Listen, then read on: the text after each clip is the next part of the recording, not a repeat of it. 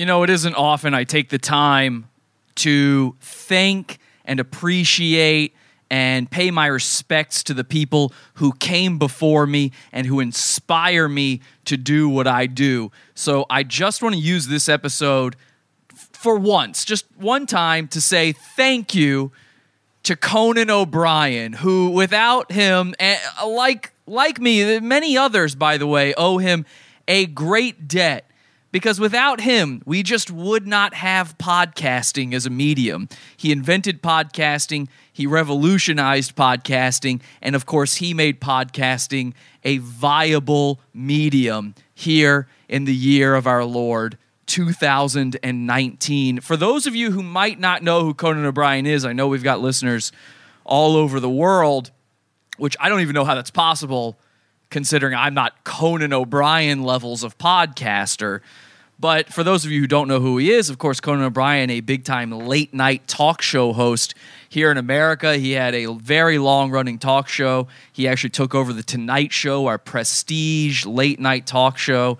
And then um, he fucking failed his way out of that for years and years and years, and no one watches him anymore. And now he's been relegated to the worlds of podcasting. And because old media's panicking their fucking balls off when it comes to new media, they're throwing him into the podcasting game and going, Look, podcasts are legitimate now. Please listen to our advertisements. We're dying.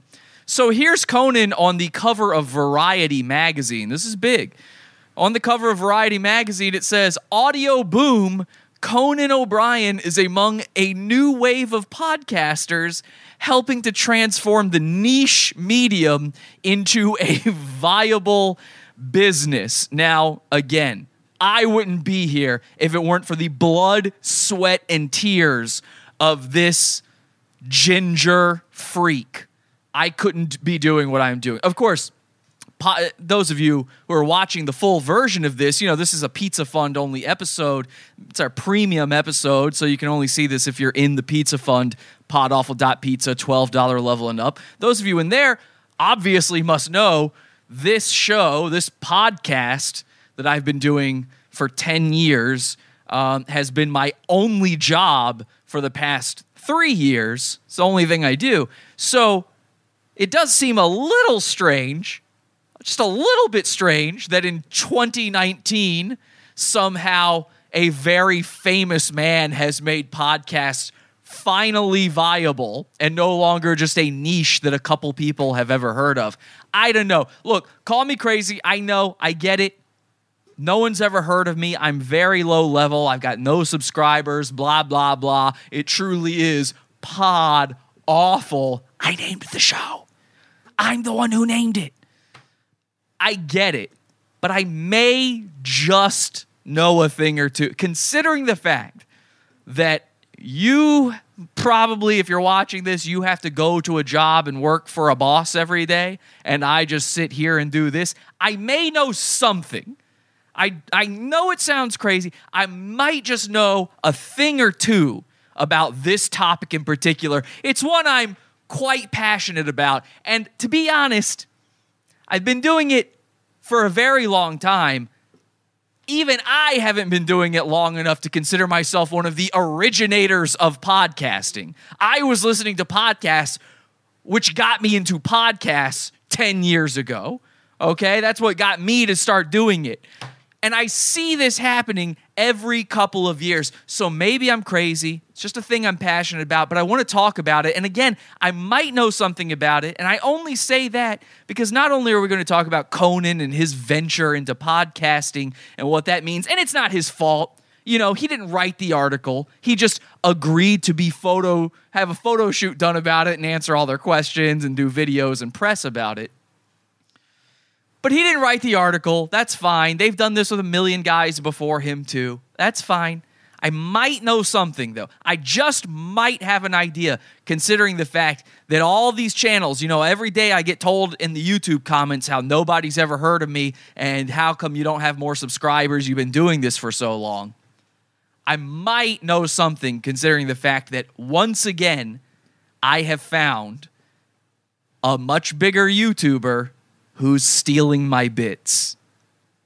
I don't know. Call me crazy. If you want to see the whole episode and find out all about the YouTuber stealing from me and about Conan, you can get it in the $12 section of the Pizza Fund. Podawful.pizza is the link. Podawful.pizza. We built our own Patreon. We don't run ads, unlike Conan. We don't have sponsors, unlike Conan. We don't have a seven figure deal to get into podcasting, unlike Conan no gods, no masters, so no Patreon.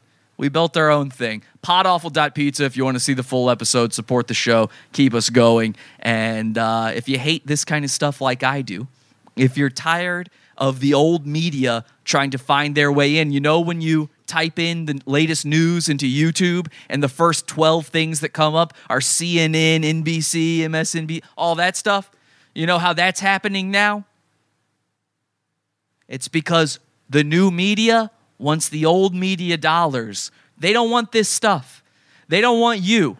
It ain't YouTube anymore. Podcasting ain't anyone can do it anymore. Now it's seven figure deal type guys. And every time you give them your ears, you're taking a little bit away from you. That's all I'm saying. All right, if you want to see the show, Pot Pizza. He's in the middle of this divorce. Everyone's making fun of him. He's uh, it's got to be the worst time of his life. Things are not going well. He's on a failing television show. Conan's now eyeballing podcasting, wants to get out of this whole thing with him. And this article that is announcing his divorce to the world brings up a two decade old article from The Observer interviewing his now ex wife about their first date and it is the most embarrassing thing I have ever read. Ladies and gentlemen, this is the cucking of Andy Richter, Conan O'Brien's human tumor. It says Five years after they wed, the actress opened up about her love for Richter. This is when I knew he was the man for me, she began in a 1999 Observer piece before revealing their unconventional love story. Buckle up. This gets good. Okay. So it starts off, it sounds like a nice thing. Oh, I knew he's the man for me. Apparently not. You guys are now divorced 20 years later. So they're they're divorced now. He's going through a divorce. Now this story is brought back into the light. She says, "I was at his apartment and I was so poor that I was drinking coffee and eating cigarettes. That was my diet." So she's joking. Okay. Girl jokes. I'm eating cigarettes. I'm so poor. hey, how about you uh, buy food instead of cigarettes? You dumb fat bitch. And he's like, well, do you want to get some dinner? And I'm like, oh God, let's go to Taco Bell because I knew I could get that value menu. I could get the most for my money. So this is their first date. She's already over at his place. I guess they're boning, two fucking fat jars of mayo slapping up against each other. And then afterwards, he's like, let's go eat Taco Bell. So then the article goes on to say Thyre then detailed the gross morning after while she was on the phone with her sister.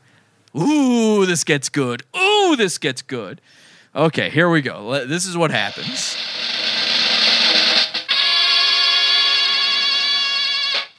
I got out of bed and I was naked and I was squatting on the floor talking to my sister on the phone and I started laughing really hard and I shit on his, on his apartment, apartment floor. floor. Like, like Hershey, Hershey syrup, syrup, it was it like, like liquid, liquid shit! shit!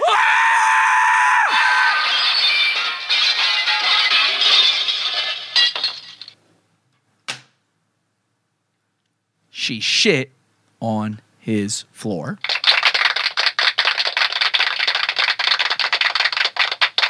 It gets worse. It gets worse. The cucking hasn't even happened yet, okay? The great cucking of Andy Richter hasn't even had. You would think that would be bad enough. Just to find out that she shit on his floor on their first date. Sorry, nigga. This content right here is Pizza Fund's own. Pineapple Don Pizza. This shit is beefer. Pineapple Don Pizza. Shooters in these streets.